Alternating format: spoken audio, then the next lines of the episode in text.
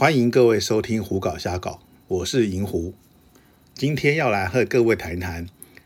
银狐有一次在歌舞伎町进了黑店的故事。在那个银狐的日语还不是非常的流利的时候，想进入日本的风俗店，经常在门口就被打枪。不知道各位有没有去过歌舞伎町？其实，在东京的几个大都市，特别是像是新宿啦、池袋啊这些，呃，聚集的很多餐厅和风俗店的场所，有时候你走在街上，都会听到熟悉的中文，有人用中文问你有没有人想要马杀鸡的啊，要不要马杀鸡啊？而且这些拉客的人很有趣的是，他们会看你的脸、看你的表情，来切换他们使用的语言。像是银狐就曾经碰过一个人，当他用中文跟你讲话的时候，你没有反应，他就改用台语。台语讲了还没有反应，他就用广东话。也就是说，他不停的切换着各种不同的语言，来看看周围经过的路人是不是有兴趣。这种拉客的人其实都是不合法的，这是银狐后来才知道的，因为他们会带你去的店，通常都不是合法的风俗店。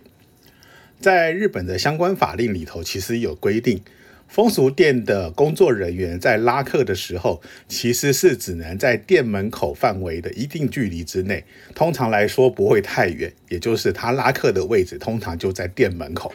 所以这些站在街上、站在阴暗的角落对着来往的客人拉客的人，通常都不是这些合法风俗店的工作人员。那当然啦。有的时候，男人在精虫上脑的时候就想不了那么多。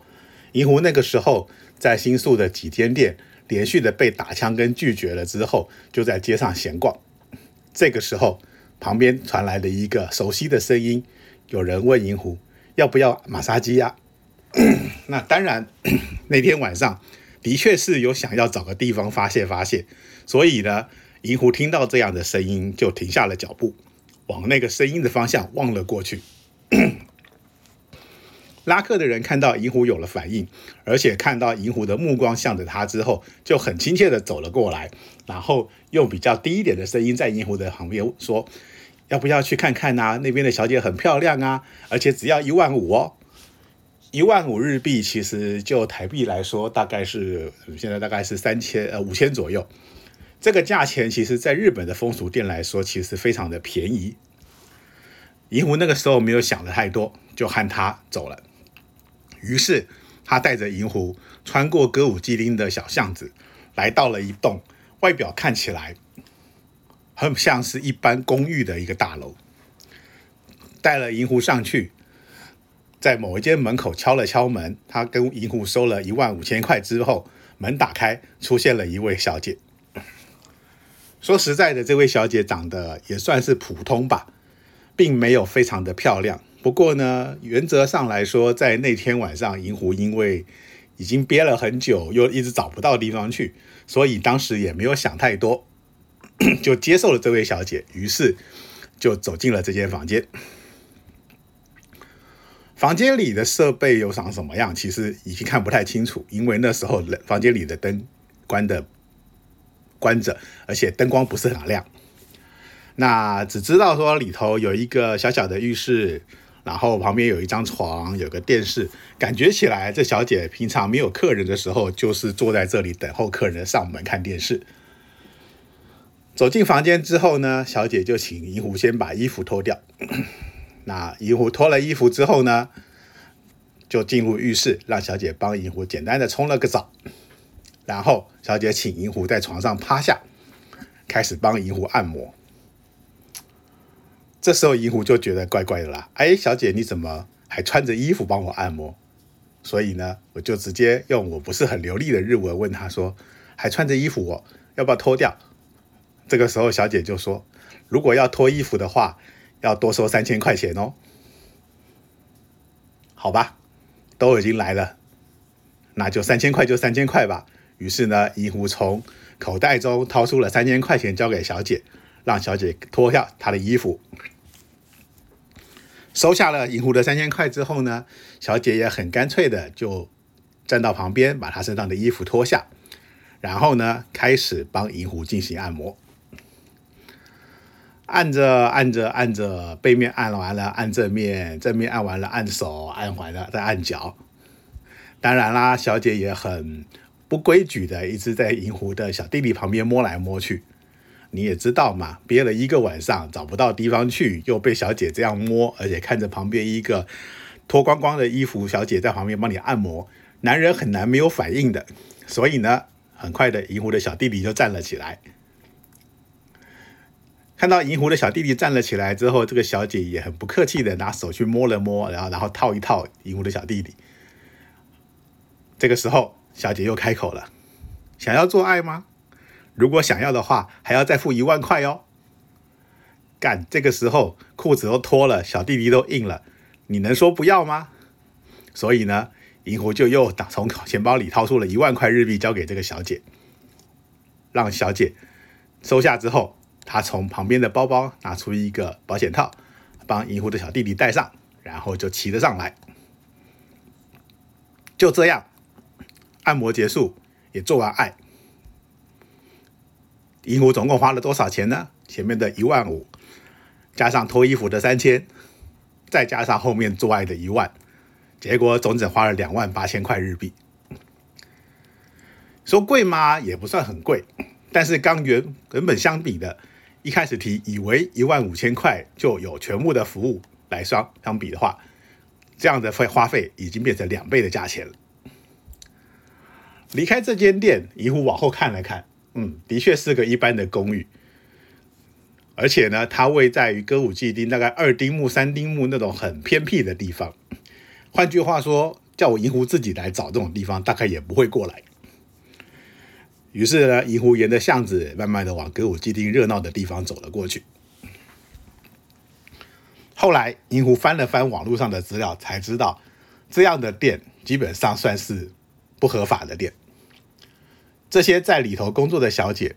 也通常很多都不是日本人，有的时候会是一些来自于台湾啊、中国啦、东南亚啦其他地方国家的小姐。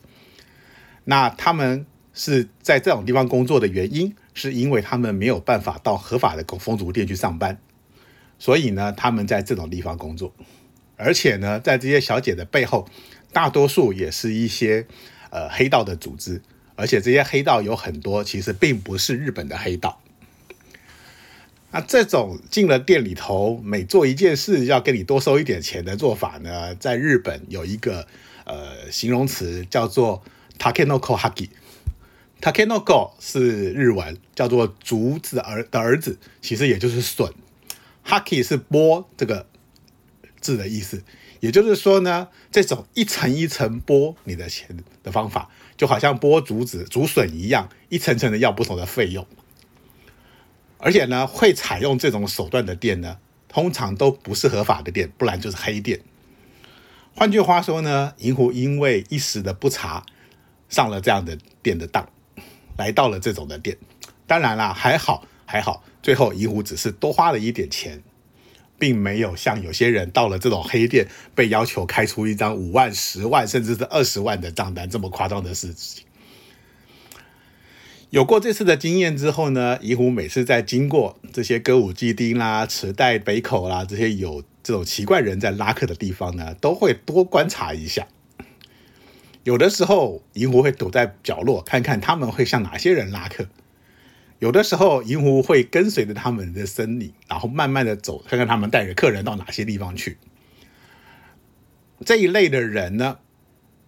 不见得真正的黑道分子，他们可能也只是受雇于这些黑道控制的呃不合法的店的一些工作人员。但是呢，他们其实都非常的清楚，带客人去的时候，客人可能会遭遇到什么样的事情。去过日本几趟之后，在歌舞基地混了一段时间之后呢，银狐也发现到这一类的人还数量蛮多的，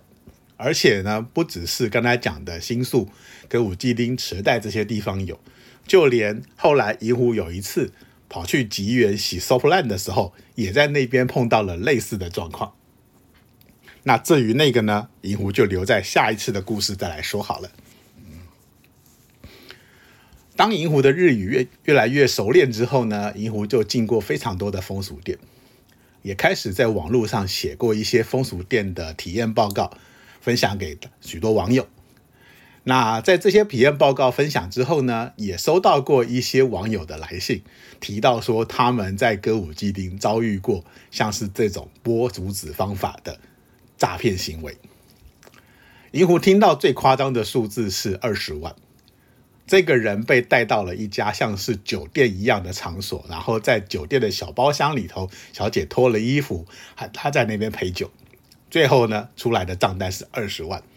当他表示说他付不出这个钱的时候呢，立刻就被带到有两三个凶恶的大叔围着你的一个小房间里头。那好在这位朋友当时的身上呢没有带护照，没有带信用卡，只是带着钱包跟大概三五万的现金，所以呢，最后呢，对方让他把这三五万的现金付了之后，就饶他一命，让他离开。听说，如果你身上带着信用卡或者有护照的话，他们可能会强迫压着你刷卡，或者是扣着你的护照，要你想办法弄钱来。银狐也曾经看过新闻，有台湾的人到了这种黑店，引发了纠纷之后，去找驻日办事处，想要把钱讨回来。但事实上，这一些的场所基本上都是非法的，你要回过头去找他们，也不见得找得到。所以呢，怡湖还是建议各位，当你到了日本这样的地方，想要进日本的风俗店却进不去的时候，建议你不要听那些路边拉客的，因为你永远不知道他们会把你拉到什么样的地方去。好吧，今天的故事就说到这里，到一段落，谢谢各位的收听。